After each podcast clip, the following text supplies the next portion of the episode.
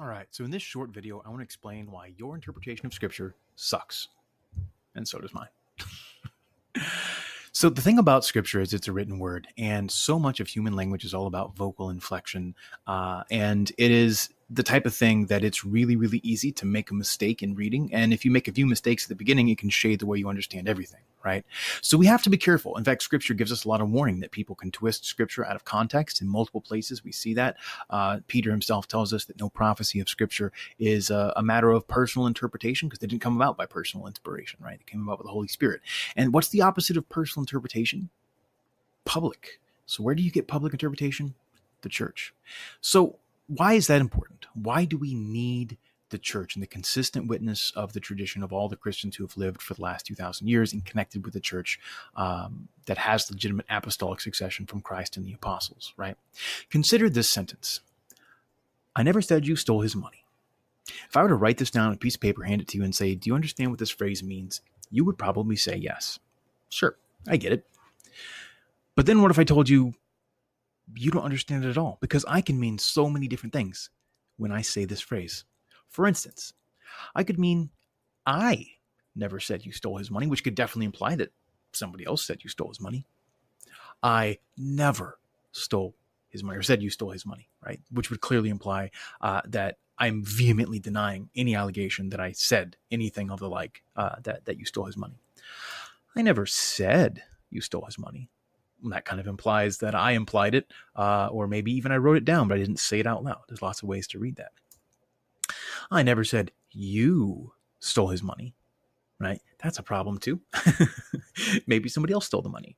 Uh, you know, there's lots of other places, lots of other people that could have stolen the money. I'm just saying I'm not, I didn't implicate you in the process, but I implicated somebody else.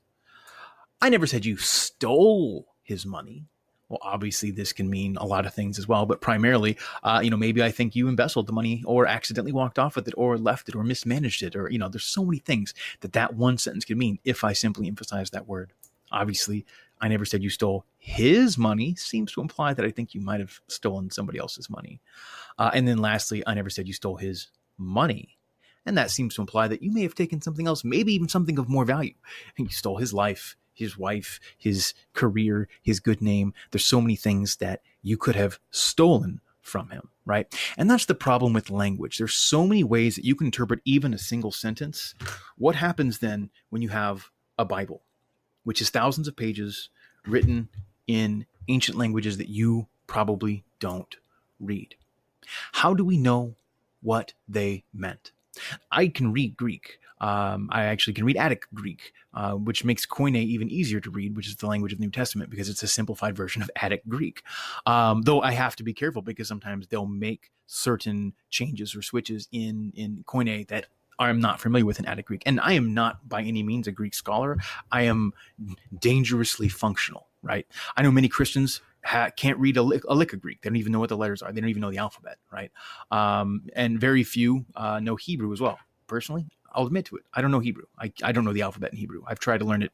Doesn't stick for whatever reason. I might sit down and try it again sometime, but it just does not uh, stick in my brain for some reason, right? So how do we understand whenever there's a conflict or a contradiction? How do we understand what Scripture means? Well, one of the surest ways to do that is look as close to the source as you can.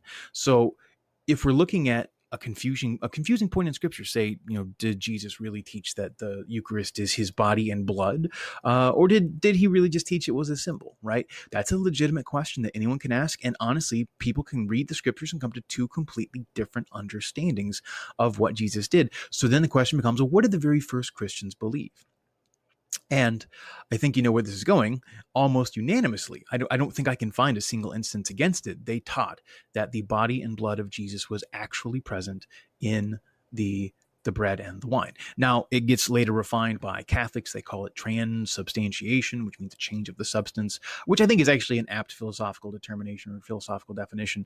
Um, but the point is, the earliest Christians understood literally. We're talking people like Clement and Polycarp, uh, who were disciples of Peter and John, respectively. We're talking about uh, people whose letters in the early church were circulated as though they were scripture, uh, particularly Clement, um, as well as uh, you know the Shepherd of Hermas, the um, the Didache that went around. There was a lot of early Christian writings that went around. There are hundreds of them that went around, and I don't want to get into the whole discussion about where we got the canon because I think it's an open and shut case that it was given to us by the church. It's a matter of tradition, uh, and you either accept it as binding and infallible, or you have a fallible canon. But that's neither here nor there.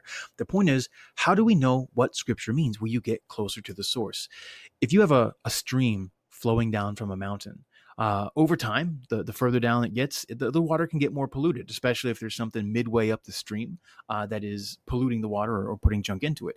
And so over time, as you get down further and further to the end, you find that the water is a little more polluted. But high up in the mountains, where the, the water is first melting from the, the caps at the top or whatever, um, what you will find is the water is purest there. It's kind of the same thing with Christian teaching. The purest Christian teaching you should be able to find uh, the further back you go. And if you hold to a belief, um, you should be able to find that belief all the way up the mountain, so to speak. So if, if 33 AD at Pentecost is is the the top of the mountain, you should be able to find your belief explicitly stated um, as close to that time as possible. If you hold to a belief, like let's say sola scriptura, um, you should be able to find that in 200 AD. 400 AD, 600 AD. And the simple fact is, you can't find it anywhere, in part because it was an utterly impractical idea. People didn't have their own Bibles, and most people couldn't read anyway. And again, the church preceded the scriptures and gave you the canon. So the infallibility of that New Testament, let alone the Old Testament, depends almost entirely upon the authority of the people who defined the set of books that are in your Bible. But again, I'm not here to talk about the canon. I just find that kind of a an it's an easy point to score because it kind of underscores all of this, right? The Bible is in self uh, it's a matter of tradition. So this is what Vincent of Lerins said around 430 AD. If Scripture is perfect and sufficient for everything, why is the church's interpretation necessary? Because, quite plainly, Scripture is not accepted by everyone as having the same meaning. If I can give you one simple sentence, like I never said you stole his money, and I can come up with seven or eight different interpretations, uh, minimum, for that passage, how much more for a multi thousand year old volume of text written by multiple authors over the course of thousands of years uh, under the divine inspiration of the Holy Spirit, to be sure, uh, but written in languages that probably nobody listening to this video speaks, uh, at least not fluently. We have to listen to the voice of tradition because it safeguards the teachings of the church. And Paul himself commends us to do this, to hold fast to the teachings he passed on, both written and orally. And these are in his letters that he's writing to the church, which at the time didn't have his letters because they didn't have a New Testament. I hope that that makes sense. Um, at the end of the day, Scripture has a lot of things to say about personal interpretation. It's very clear that uh, people can twist the Scriptures to their own destruction. Peter makes that point very, very clearly. Uh, he says they do that with the Scriptures, they do it with Paul's writings as well which he accounts as as scripture. Uh, remember that Jesus, when he's in the desert, is tempted by the devil, who says, "It is written." The devil himself knows scripture. He knows it better than you do, and anybody can twist it if they try. And that's why you need more than your own fallible interpretation of scripture. You need to lean on the interpretation of the church. God bless you.